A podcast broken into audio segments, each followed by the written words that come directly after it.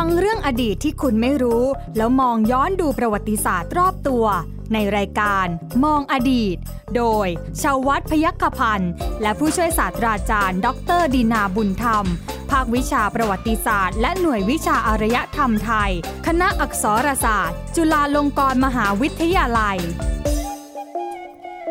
สวัสดีครับคุณผู้ฟังครับต้อนรับคุณผู้ฟังเข้าสู่รายการมองอดีตนะครับวันนี้ผมใหญ่ชวัฒน์พยัคฆพันธ์ครับคุณผู้ฟังครับวันนี้มีอีกเรื่องนึงที่น่าสนใจที่เกี่ยวข้องกับการสาธารณสุขแต่ว่าเป็นเรื่องที่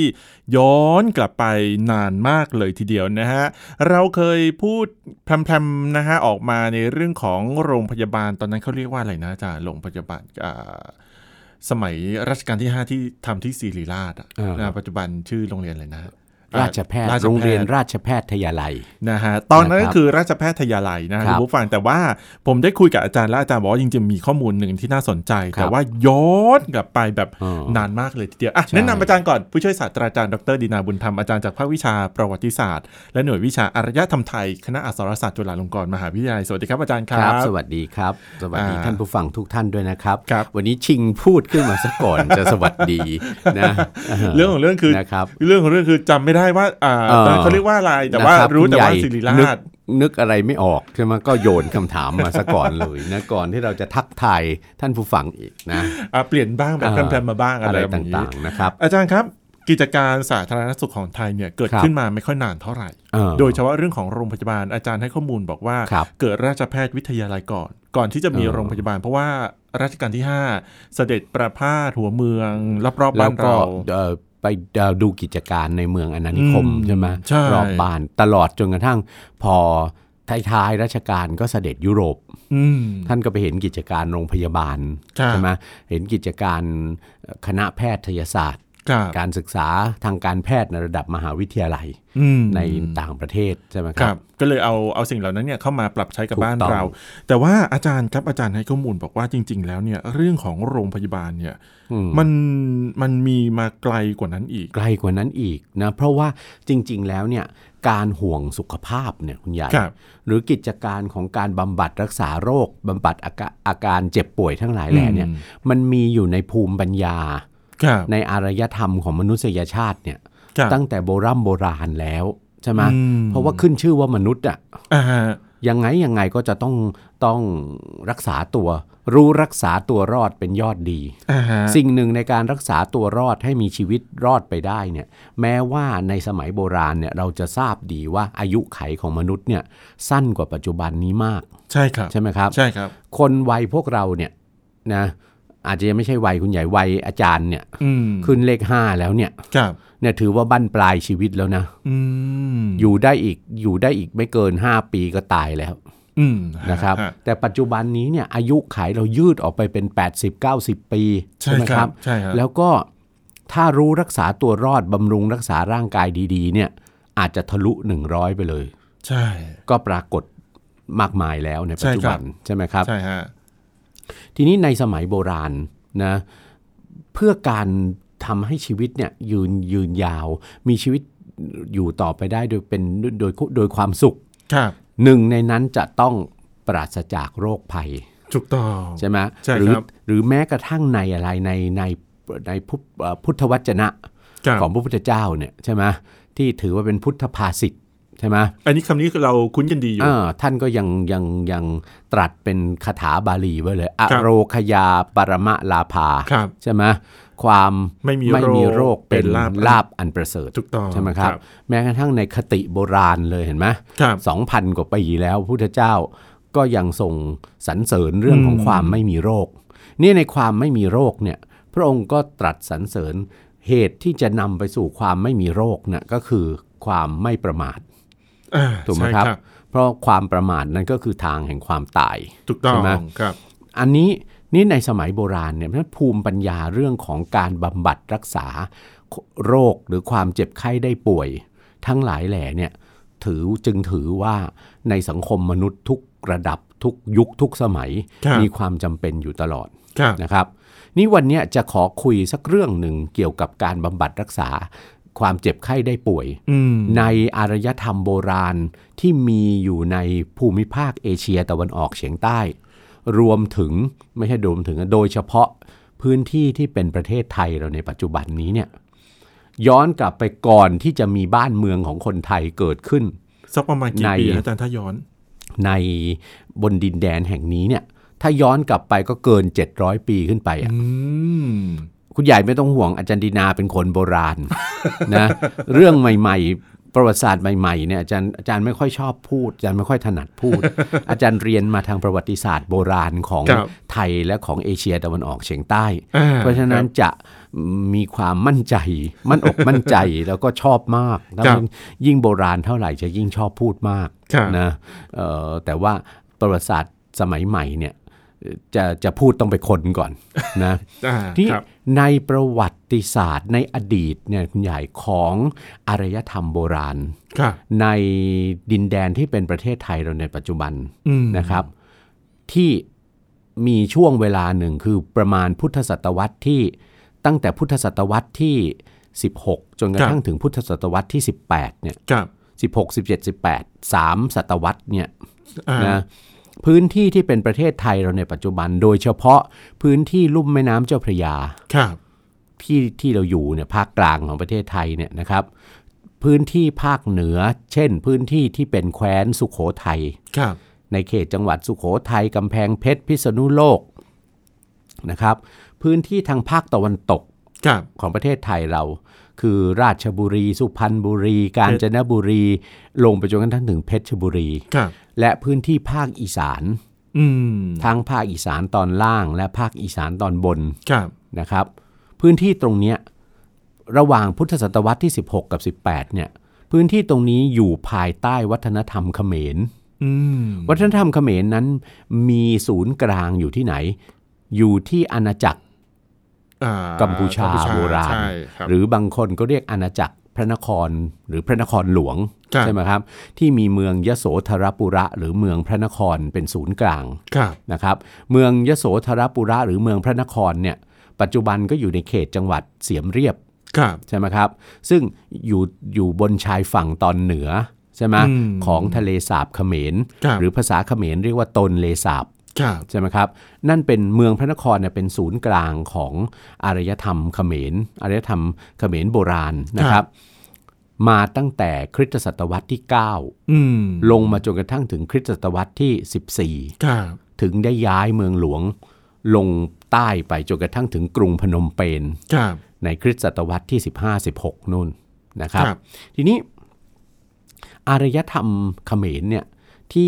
ที่เข้ามามีอิทธิพลนะในเขตบ้านเมืองนะในลุ่มแม่น้ำเจ้าพระยาเนี่ยนะครับหรือในภาคอีสานตอนล่างและตอนบนเนี่ยคุณใหญ่มันมีเรื่องของการรักษาพยาบาลเนี่ยเข้ามาเกี่ยวข้องด้วยนะนะมันมีเรื่องของการสร้างสถานที่สำหรับรักษาพยาบาลผู้เจ็บป่วยอยู่นะอาจารย์ย้อนกลับไปมากกว่า700ปีนี้มีสถานพยาบาลถูกต้องแต่คุณใหญ่อย่าไปคิดถึงโรงพยาบาลแบบปัจจุบันนะเอาโอเคเป็นสถานพยาบาลมันไม่ใช่อย่าเรียกว่าโรงพยาบาลเลยเรียกสถานพยาบาลก็ได้สถานที่บำบัดรักษาอาการเจ็บไข้ได้ป่วยเนี่ยนะครับมีเกิดขึ้นนะในช่วงเวลาคริสตศตวรรษที่13หรือพุทธศตวรรษที่18นะครับในรัชกาลของพระเจ้าชัยวรมันที่7พระเจ้าชัยวรมันที่7เนี่ยท่านถือว่าเป็นกษัตริย์ที่ยิ่งใหญ่นะเป็นกษัตริย์ที่มีพระนามมีพระเกียรติยศนะมีพระบารมีปรากฏเป็นเกียรติยศเนี่ยเรียกว่าเป็นมหาราชองค์สุดท้ายเลยก็ได้ของอาณาจักรกัมพูชาของอาณาจักรเขมรสมัยเมืองพระนครนะครับหลังจากรัชกาลของพระองค์ไปเนี่ยอาณาจักรเขมรก็จะเริ่มเสื่อมลงนะครับจนกระทั่งบ้านเมืองเกิดมีรัฐบ้านเมืองของคนไทยขึ้นมาในลุ่มแม่น้ำเจ้าพระยาตอนล่างตอนบนคือกรุงสุโขทัยกรุงศรีอยุธยาใช่ไหมขึ้นมาเนี่ยแล้วก็กลายเป็นพลังท้าทายอาณาจักรเขมรใช่ไหมจนกระทั่งถึงอาณาจักรเขมรเสื่อมไปในพุทธศตวรรษที่19เป็นต้นไปใช่ไหมครับทีนี้ในรัชกาลพระเจ้าชัยวรมันที่7เนี่ยหลักฐานทางประวัติศาสตร์ชิ้นสำคัญที่เล่าให้เราฟังนะถึงการสร้างสถานที่รักษาพยาบาลผู้เจ็บป่วยเนี่ยหรือในหลักฐานชิ้นนั้นเนี่ย เรียกมันว่าอโรคยสารเมื่ออโรคยาปรมาลาภาอโรคยสารหรืออโรคยสารหาเนี่ยคือสถานที่แห่งความไม่มีโรคชื่อเพราะจังเลยนะชื่อเพราะชื่อฟังแล้วดูมีความสุขมากนะฮะคือปราศจากโรคอโรคยสารใช่ไหมอโรคยสารเนี่ยในหลักฐานทางประวัติศาสตร์ชิ้นนั้นหลักฐานทางประวัติศาสตร์ชิ้นนั้นได้แก่จารึกปราสาทพระขันจารึกปราสาทพระขันเนี่ยปราสาทพระขันเป็นเทวาลัยในพุทธศาสนามหายานที่พระเจ้าชัยวรมันที่7พระเจ้าชัยวรมันที่7เนี่ยท่านต่างจากกษัตริย์กัมพูชาพระองค์ก่อนๆเพราะกษัตริย์กัมพูชาส่วนใหญ่เนี่ยท่านจะนับถือศาสนาพราหมณ์นะศาสนาพราหมณ์โดยเฉพาะลัทธิไสยวนิกายใช่ไหมซึ่งบูชาพระอิศวรพระศิวะหรือพระอิศวรเนี่ยเป็นเทพเจ้าสูงสุดนะครับนะก็จะเห็นว่ากษัตริย์กัมพูชาเนี่ยส่วนใหญ่ท่านถือองค์เป็นเทวราชก็คือเป็นองค์พระอิศวรเนี่ยที่อยู่บนโลกมนุษย์นะครับแต่พระเจ้าชัยวรมันที่7เนี่ยพระองค์มีศรัทธาในพุทธศาสนามหายานโดยเฉพาะในพระพุทธเจ้าพระเทวะพุทธเจ้าพระเทวะพุทธเจ้าเนี่ยตามคติมหายานเนี่ยคือพระพุทธเจ้าที่ไม่ใช่มนุษย์น่ะพุทธเจ้าที่เป็นมนุษย์เนี่ยมีพระองค์เดียวก็คือพระสมณะโคดมหรือพระศรีสากยมุนีพุทธเจ้าหรือเจ้าชายสิทธัตถะเนี่ยที่ตรัสรู้ในโลกมนุษย์ที่เหลือคือพระพุทธเจ้าที่มีฐานะเป็นทิพยบุคคลคือเป็นเทพเรียกว่าพระเทวะพุทธเจ้ามีมากมายหลายองค์นะครับพระเจ้าชัยวรมันที่7เนี่ยท่านทรงนับถือนะพระพุทธเจ้าองค์สำคัญที่เป็นเทวะเนี่ยอยู่สององค์คือพระทยานิพุทธเจ้าอมิตาภะกับพระทยานิพุทธเจ้าไพศาจยคุรุไพฑูรย์ประภาชื่อยาวหน่อยนะพระพุทธเจ้าอมิตาภะเนี่ยเป็นเทพเจ้าเป็นเหมือนพระพุทธเจ้าที่ตรัสรู้บนสวรรค์ท่านประทับอยู่บนสวรรค์ที่เรียกว่าแดนสุขาวดีนะแล้วพระองค์เองเนี่ยนะบำเพ็ญภาวนาบำเพ็ญฌานอยู่ตลอดอันนี้นี่คติฝ่ายมหายานเขาเชื่อว่าด้วยอำนาจฌานของพระพุทธเจ้าพระองค์นี้เนี่ยบังเกิดเทพเจ้าขึ้นมาองค์หนึ่งเป็นเทพเจ้าผู้มีความกรุณาอย่างมากมายต่อมนุษย์ที่จะนำมนุษย์ให้ข้ามพ้นอะไรนะห่วงทุกข์ทั้งหลายนะไปสู่ความหลุดพ้นได้เทพเจ้าองค์นี้เรียกกันว่าพระโพธิสัตว์โดยเฉพาะพระโพธิสัตว์องค์สำคัญเลยคือพระโพธิสัตว์อวโลกิเตศวรพระเจ้าชัยวรมันที่7เนี่ยทรงถือว่าพระองค์เนี่ยคือภาคหนึ่งของพระโพธิสัตว์อวโลกิเตศวรที่จะมาช่วยให้มนุษย์ทั้งหลายราษฎรทั้งหลายเนี่ยในอาณาเขตอำนาจของพระองค์เนี่ยพ้นจากทุกข์ทั้งหลายนะครับนี่พระโพธิสัตว์อวโลกิเตศวรเนี่ยนะในส่วนพระองค์พระเจ้าชัยวรมันที่7เนี่ยจารึกปราสาทพระขันเนี่ยเล่าว่าในสมัยเมื่อก่อนที่จะขึ้นเป็นพระเจ้าแผ่นดินเนี่ยพระองค์ทรงเคยทุกข์ทรมานจากโรคร้ายชนิดหนึ่งคือโรคเรื้อนนะครับคือโรคเรื้อนนะแต่พระองค์เองมีศรัทธานะมีศรัทธาในพระพุทธเจ้าพระเทวะพุทธเจ้าอีกองค์หนึ่งคือพระพุทธเจ้าไพศาจยคุรุไพฑูรย์ประภาเนี่ยพระนามของพระพุทธเจ้าองค์นี้หมายความว่าอะไรพระพุทธเจ้าไพศาจยคุรุก็คือพระพุทธเจ้าผู้เป็นครูแห่งเภสัชคือยาใช่ไหมเป็นพระพุทธเจ้าซึ่งมีแสงสว่างนะไพฑูรย์ประภาคือแสงสว่างอันเป็นนิรันดร์ใช่ไหมเป็นพระพุทธเจ้าที่มีรัศมีสว่างอยู่เป็นนิรันดร์เนี่ยแล้วก็ทรงมีพุทธคุณใช่ไหมมีอานุภาพในการขจัดเสียซึ่งโรคภัยและความเจ็บป่วยทั้งหลายนะพระเจ้าชัยวรมันที่7เนี่ยทรงกล่าวว่าพระองค์เองเนี่ยมีด้วยศรัทธาของพระองค์ต่อพระเทวะพุทธเจ้าองค์นี้เนี่ยทำให้ทรงหายจากอาการพระประชวรด้วยโรคเรื้อนความทรมานที่พระองค์เป็นอยู่เนี่ยนะแล้วก็คำพรรณนาในจารึกปราสาทพระขันเนี่ยถ้าท่านผู้ฟังได้อ่านนะคำพรรณนาในจารึกหลักนี้ซึ่งแปลเป็นภาษาไทยแล้วเนี่ยนะจำรู้สึกประทับใจมากนะซึ่งมันแสดงให้เห็นถึงภาระหน้าที่สำคัญของบุคคลผู้ดำรงตำแหน่งสูงสุดทางการปกครองคือเป็นกษัตริย์ ที่จะต้องมีภาระรับผิดชอบต่อทุกสุขของอาณาประชาราษฎร์นะคือพระเจ้าชัยวรมันที่7ทรงพรรณนาในจารึกหลักนี้ว่าพระองค์เองเนี่ยเป็นถึงกษัตริย์นะยังต้องทรงเผชิญกับต้องทรงเผชิญทรงรับทุกขเวทนาใช่ไหมที่มาจากโรคเรื้อนนะ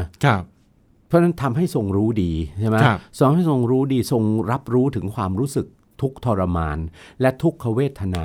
แม้กระทั่งพระองค์เป็นบุคคลที่อยู่สูงที่สุดในราชอาณาจักรแล้วเนี่ยยังต้องทรงทนทุกทรมานต่อโรคภัยไข้เจ็บอันเนี้ยทรงรู้รสชาติของความทุกขเวทนาอันนี้ดีราษฎรผู้ไม่มีทั้งอำนาจไม่มีทั้งความมั่งคั่งไม่มีทั้งผู้ข้าทาสบริวารคอยดูแลเนี่ยจะยิ่งทุกข์ทรมานขนาดไหนถ้าจะต้องเผชิญกับได้รับทุกขเวทนาจากโรคภัยไข้เจ็บทั้งหลายใช่ไหมเพราะฉะนั้นการที่ทรงหายจากพระอาการประชวรนั้นได้เนี่ยทำให้มีศรัทธาอย่างยิ่งในพระพุทธเจ้าไพศาจยคุรุเนี่ยนะครับก็มีพระราชศรัทธานะจะบำเพ็ญพระราชกุศลอย่างใหญ่ในจารึกปราสาทพระขันเนี่ยกล่าวว่าโปรดเกล้าให้สร้างสถานที่สองประเภทประเภทหนึ่งเนี่ยนะครับ เรียกว่าธรรมศาลานะกับอีกประเภทหนึ่งเรียกอโรคยสารหรืออโรคยศาลานะครับสร้างไว้คู่กันนะสถานที่สองประเภทนี้เนี่ยทั้งธรรมศาลาและอโรคยศาลาเนี่ยนะครับท่านโปรดเกล้าให้สร้างขึ้นนะทุกทิศทุกทางจากอาณาจักรจากศูนย์กลางอาณาจักรคือที่เมืองพระนครเนี่ยนะหรือเมืองพระนครธม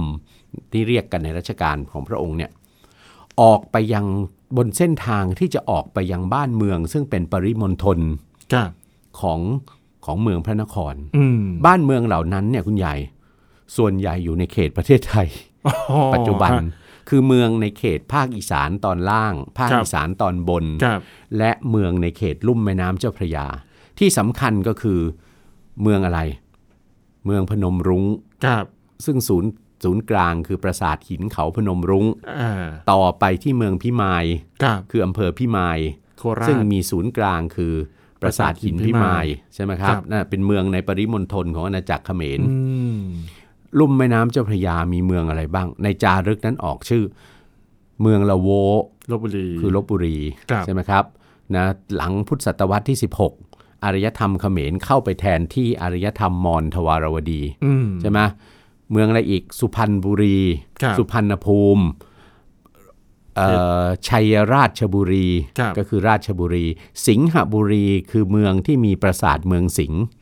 เป็นศูนย์กลางในเขตอำเภอไซโยกจังหวัดกาญจนบุรีชิดเทือกเขาตะนาวศรีแล้วซึ่งเป็นเส้นแบ่งพรมแดนกับอาณาจักรมอญใช่ไหมเมืองวัชรปุระหรือเพชรบุรีบ้านเมืองเหล่านี้ปรากฏร่องรอยของอะไรศาสนสถานในพุทธศาสนามหายานหมดสุพรรณบุรีมีศาสนสถานในพุทธศาสนามหายานคือศาสนสถานเนินทางพระปัจจุบันนี้ปรักหักพังไปหมดแล้วราชบุรีมีปราสาทมีศาสนสถานซึ่งปัจจุบันคือพระปรางวัดพระศรีรัตนมหาธาตุราชบุรีเพชรบุรีมีปราสาทวัดกำแพงแรง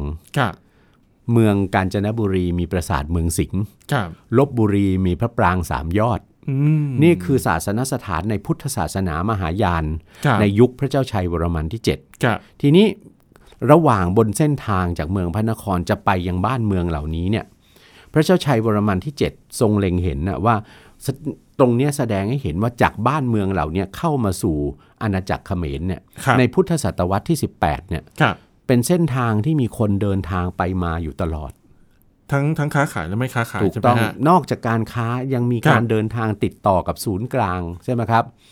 นะที่เมืองนครธมใช่ไหมครับที่ลุ่มทะเลสาบเขมรเนี่ยเพราะฉะนั้นในการเดินทางเนี่ยคุณใหญ่หรือดีไม่ดีเนี่ยตามรายทางเนี่ยก็อาจจะมีอะไรมีบ้านเล็กบ้านน้อยบ้านเล็กชุมชนน้อยชุมชนใช่ไหมที่อะไรนะมีผู้คนอาศัยอยู่ใช่ไหม ซึ่งในเวลาเจ็บป่วยแล้วจะไปพึ่งพาอะไรใครได้ใช่ไหมครับครับพระองค์ก็เลยบำเพ็ญพระราชกุศลอย่างใหญ่ด้วยการสร้างธรรมศาลากับอโรคยศาลาธรรมศาลาเนี่ยในจารึกปราสาทพระขันให้คำจำกัดความว่าเป็นเสมือนบ้านที่มีไฟจุดอยู่ตลอดเวลาไม่ใช่บ้านไฟไหม้นะ บ้านที่มีไฟตะเกียงอะจุดอยู่ตลอดเวลานะนั่นหมายถึงนะครับบ้านพักคนเดินทางโรงแรมเหรออย่าเรียกว่าโรงแรมโฮมสเตย์ไม่ใช่อาจจะประมาณนั้นคือบ้านพักที่ให้คนเดินทางนะมาพักและที่เป็นธรรมศาลาด้วยเพราะมีการแสดงธรรมแสดงว่าเป็นทั้งที่อยู่ของพระสงฆ์ด้วยเป็นทั้งที่แสดงธรรมเป็นทั้งที่ให้คนมาพักทำนองเหมือนกับประมาณว่าเดี๋ยวนี้วัดตามต่างจังหวัดเนี่ยถ้าวัดไหนพระท่านพอมีทุนรอนท่านก็ทำที่พักไว้ให้ญาติโยมโอเคฮะได้ไปพักใช่ไหมครับนะอะไรประมาณนั้นน่ะนะธรรมศาลาเนี่ยส่วนอโรคยศาลนะคือเทวาลัยอ่ะเทวาลัยซึ่งทรงสร้างอุทิศถวายนะพระพุทธเจ้าไพศาลชยคุรุเนี่ยมีเทวาลัยเป็นหลักแล้วก็แวดล้อมด้วยบ้านเรือนสำหรับรักษาผู้ป่วยถ้ายกตัวอย่างที่ลพบุรีพระปรางสามยอดนั่นหมายถึงเมื่อก่อนเนี่ยก็คือโอเคพระปรางสามยอดเนี่ยเป็นเทวสถานเปล่าพระปรางสามยอดคือเทวสถานกลางเมืองแต่อโรคยศาลกับธรรมศาลาเนี่ยจะอยู่บนเส้นทางที่ไปยังเมืองนั้นนะครับไปยังเมืองนั้นนะซึ่งในจารึกปราสาทพระขันธ์เนี่ยกล่าวว่าสร้างขึ้นถึง102แห่งแล้ว102แห่งเนี่ยปัจจุบันเนี่ยพบร่องรอยอยู่จำนวนมาก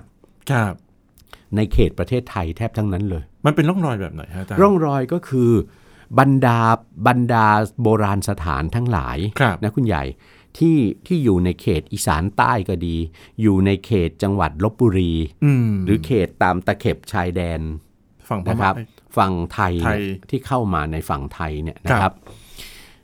ที่มักจะมีลักษณะเป็นปราสาทหลังโดดๆเป็นปราสาทที่เป็นลักษณะเป็นปรางหลังโดดๆส่วนใหญ่ก่อด้วยศิลาแรงนะครับนั่นน่ะอันนั้นน่ะส่วนใหญ่คืออโรคยศาลหมดเช่นนะครับปราสาทตาเมืองโต๊ดปราสาทตาเมืองโต๊ดในเขตอำเภอพนมดงรักจังหวัดสุรินทร์อันนั้นน่ะคืออโรคยศาลอโรคยศาลบนเส้นทางที่จะไปยังพนมรุ้งที่เมืองพิมายนะครับนอกเมืองพิมายนะคุณใหญ่มีปราสาทหลังโดดๆหลังหนึ่งซึ่งเราเรียกกันว่ากุฏิฤาษีน่ะก็คืออโรคยศาลอันหนึ่งที่อำเภอพัฒนานิคมจังหวัดลพบุรีนะมีปราสาทหลังโดดๆหลังหนึ่งเรียกว่าปรางนางผมหอมอันนั้นก็คืออโรคยศาลบนเส้นทางจากเมืองพระนครธมที่จะมาอย่างเมืองละโวชื่อเพราะนะอาจารย์อโรคยศาลที่อยู่ในบ้านเราเนี่ยคือแล้วถ้าดูแผนผังอโรคยศาลมีผังเดียวกันหมดเลยคือเป็นปรางหลังโดดๆอันนั้นเป็นที่ประดิษฐานรูปเคารพก็คือรูปเคารพของพระพุทธเจ้าไพศาลชยคุรุใช่ไหมครับที่เป็นอะไรเป็นประธานของการรักษาโรคภัยไข้เจ็บ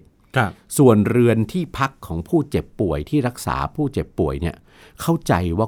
คงเป็นเรือนไม้อ่ะปัจจุบันมันถึงไม่มีร่องรอยอยู่แต่ว่ามีการขุดค้นทางโบราณคดีในบริเวณที่เป็นอโรคยศาลนั้นเนี่ยก็จะพบอะไรพบข้าวของเครื่องใช้ที่เกี่ยวข้องกับการรักษาโรคเช่นหม้อต้มยาเช่นอะไรตัวประมาณต่างๆเหล่านั้นนั่นหมายความว่าอโรคยศาลที่เป็นปรางโดดขึ้นมาเนี่ยคือเป็นที่ประดิษฐานของพระพุทธเจ้ารูปนั้นแต่ว่าการรักษาเนี่ยคือขึ้นอยู่โดยรอบอโรคยศาลนั้นในบริเวณโดยรอบเนี่ยอาจจะมีเรือนที่พักคนป่วยเรือนที่พักแพทย์อะไรต่างๆเหล่านั้นนะหรือผู้ชำนาญการทางยาอะไรต่างๆมีอะไรนั่นหมายความว่าแสดงว่าสมัยพระเจ้าชัยวรมันที่7เนี่ยคือมีแพทย์แล้วคือแพทย์เรียกแพทย์ได้แต่ว่ามันเทียบไม่ได้กับแพทย์แผนปัจจุบันถูกไหมครับที่เขาต้องเรียนวิชาแพทย์เนี่ยแหละคือแพทย์ โบราณเนี่ยก็คือผู้เรียนวิชายายารักษาโรคต่างๆเรียนสมุดฐานของโรคต่างๆเภสัชกรนั่นแหละเป็นทั้งแพทย์และเภสัชกรรวมกันอยู่ในคนคนเดียวกันใช่ไหมครับซึ่งต้องอาณาจักรกัมพูชาน่าจะต้องมีผู้เรียนรู้วิชาแพทย์วิชายาอะไรต่างๆเนี่ยมากพอสมควรพระเจ้าชัยวรมันที่7ในยุคพุทธศตวรรษที่18เนี่ยท่านถึงทรงบำเพ็ญพระราชกุศลอย่างใหญ่ได้ถึงขนาดนี้นะครับว่าเพื่อเป็นประโยชน์กับคนที่เดินทางไปมาจากปริมณฑลของอาณาจักรกับเมืองศูนย์กลางอาณาจักรบนเส้นทางก็อย่างน้อยก็จะรู้สึกว่าปลอดภัยได้รับความสะดวกสบายเพราะว่ามีธรรมศาลาไว้สำหรับเป็นที่พักใช่ไหมหรือเกิดเจ็บไข้ได้ป่วยก็จะมีอโรคยาสารไว้เป็นที่พึ่งทำไมอโรคยาสารเนี่ยอาจารย์สุดท้ายแล้วทำไมอโรคยาสารไม่อยู่ในเมืองอย่างเช่นอยู่ในปราสาทหินพิมายอยู่ในปราสาทเขาพนมรุ้งทำไมต้องออกมาอยู่ข้างนอกเหมือนโรงพยาบาลปัจจุบันจะอยู่ในเมืองตรงนี้ตอบได้ง่ายๆเลยในเมืองย่อมต้องมีอะไรอยู่แล้วอ๋อมีในเมืองเนี่ยย่อมต้องมีหมอมีหมอยาใช่ไหมครับที่ใช่ไหมที่เป็นของชาวเมืองอ่ะอยู่พร้อมสับแล้วใช่ไหมเพราะนั้นการที่พระองค์ให้สร้างอโรคยาสารขึ้นบนเส้นทางนะ on the way ใช่ไหมจากเมืองพระนครไปยังเมืองหัวเมืองต่างๆเนี่ยนะครับอันนี้เป็นนโยบายที่ชาญฉลาดเพราะเวลาคนเดินทางอ่ะเส้นทางสมัยโบราณมันไม่ใช่เส้นทางใกล้ๆใช่ไหมครับเกิดเจ็บป่วยขึ้นมาก็จะได้พึ่งพาใช่ไหมเพราะในเมืองอ่ะเขาย่อมมีหมอรักษาโรคหมอยาอะไรต่างๆอยู่แล้วแล้วอีกอย่างหนึ่งนอกจากคนเดินทางแล้วผู้ที่จะได้ประโยชน์ก็คือบรรดาบ้านเล็กเมืองน้อยที่อยู่ตามเส้นทางนั้นอ่ะก็จะได้อาศัยอโรคยาสารนั้นเป็นศูนย์กลางในการบำบัดรักษาอาการเจ็บป่วยนั้นด้วยครับผมนะครับนะฮะคุณผู้ฟังครับเราสามารถย้อนกลับไปได้ไกลเลยทีเดียวนะฮะคุณผู้ฟังครับสำหรับอโรคยาสารฮะคุณผู้ฟังครับวันนี้หมดเวลาแล้วนะฮะขอบคุณสำหรับการติดตามนะครับผู้ช่วยศาสตราจารย์ดรดินาบุญธรรมและผมใหญ่ชวัฒน์พยัคฆพันธ์ลาคุณผู้ฟังไปก่อนครับสวัสดีครับสวัสดีครับติดตามรับฟังรายการย้อนหลังได้ที่เว็บไซต์และแอปพลิเคชัน Thai PBS Radio Thai PBS Digital Radio วิทยุข่าวสารสาระเพื่อสาธารณะและสังคม